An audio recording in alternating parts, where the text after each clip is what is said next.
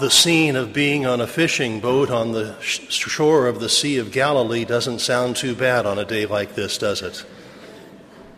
It's a beautiful scene that has a lot to teach us.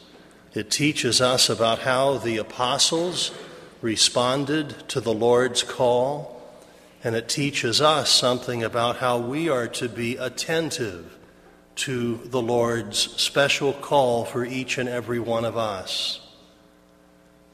Notice that when Jesus called the apostles, his call was not random, but particular. His call was not anonymous, but by name. His call was not an invitation to consider or to think about or get back to me next week, but rather it was the kind of call that prompted the apostles to respond immediately. Immediately, they left their nets and their boats and their father behind, and they went to follow him. This tells us something about the power of the Lord's call. These were practical, hard working men. These were not starry eyed idealists. They would not have just left their livelihood behind on a whim, but they did so on the strength of the Lord's presence. Jesus called each one of them for a particular reason. Each one would have his own job to do after the resurrection. After the day of Pentecost, they would go their separate ways each doing a different work of evangelization. In the same way, the Lord calls each one of us by name, in particular, for a reason. The Lord who calls us is the Lord who made us and who knows us very, very well, inside and out. He knows your talents, your gifts, your abilities, your aptitudes, your interests. He knows them because He planted them within you. He planted them within you for a reason. Each one of you are here for a reason. Each one is here to build up the kingdom of God in a special way. St. John Henry Newman says that God gives to every person on earth something to do that no one else on earth can do. Think about that for a second. God gives you something to do that nobody else on earth can do. Nobody can be the parent that you are called to be, or the grandparent that you are called to be. Nobody can be the brother or the sister or the son or the daughter or the member of this parish the way you are called to be. You are here for a reason. And when the Lord calls, there is an immediacy about it. There is an urgency, an urgency that we can see, especially as we look around the world, as we look around our community, and we reflect upon the significance of this particular day in our nation's history. As we were, were reminded before Mass that 50 years ago today, that terrible decision was made by the Supreme Court, that infamous decision that opened the floodgates to abortion on demand. That was the law of the land for 49 years. Thanks be to God, it did not make it to 50. For last summer, the law was overturned on the feast of the Sacred Heart of Jesus. God always has a way, doesn't He?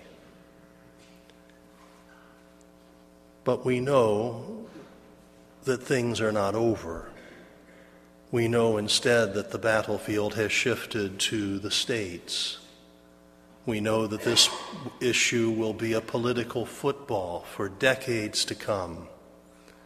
We know the importance of being vigilant as voters, mindful that every national election can bring about a shift in the Supreme Court, that every state election can bring about a shift in the legislature, in the governor's office. We need to be vigilant and make sure that we stand up for what is right and what is good, that we stand up always for life. We know that we also need to keep our eyes and our ears open locally, here in our midst. Because no matter what the law of the land may be, there will always be those who find themselves in trouble and who need the support and encouragement of good people to choose life. Each one of us can do that in his or her own way.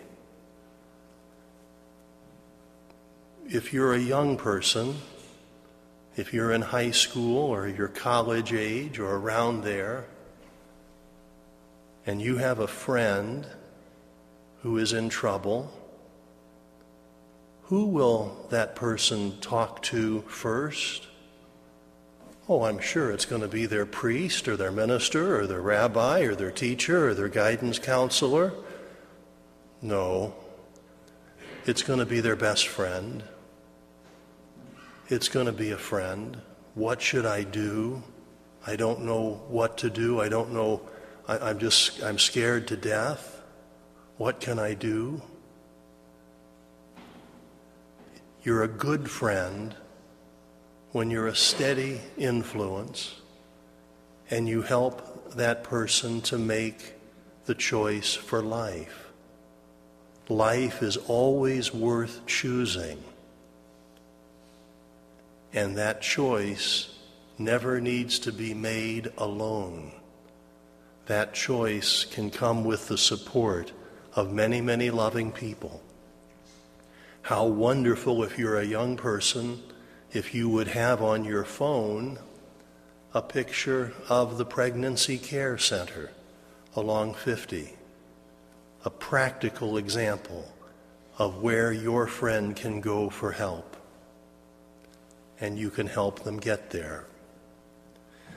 If you're a parent, it's important that as long as your kids are within that window of your influence, a window that has a way of shrinking year by year, but as long as you have some influence in their lives, it's important that we have discussions about this issue at home and that you help your children to understand the common objections to our pro life vision.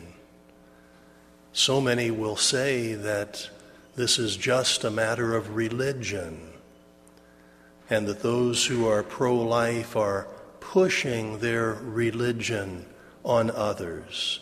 They're shoving their religion down the throats of those who do not hold those views. We need to make sure that we have a good response for that. Yes, respecting life is a matter of our religion. Just as thou shalt not steal, Thou shalt not bear false witness, thou shalt not kill. But it's more than that. It is not simply a sectarian view, but rather one that finds its basis in the natural law, the law that is written upon the hearts of every man, woman, and child on the face of the earth. We all know instinctively that it is a terrible thing to take the life of an innocent human being. And we also know the truth, the truth that no scientist would ever dispute, that life begins at conception. And our experience is that when we take for granted the innocent life, lives of human beings, when we discard them, when we make them vulnerable to the, the decisions of others, that our society is on its way to a collapse. We know what the right thing is. We stand on truth. And we stand with the one who is the way and the truth and the life. And so it's important on this particular day in our nation's history to, be, to remember that we are here for a reason. That God has put us on this earth, in this place, at this time, for a particular reason. And that each and every one has a unique way to contribute to the pro life movement. Many opportunities are afforded to us in this parish our Respect Life Committee is always looking for ways for us to be of positive influence and to be of help. My encouragement is that you regard this invitation to participate more fully in Respect Life to be something that indeed comes from the Lord of life. It is a call that is particular not anonymous, not random, and one that invites an immediate response.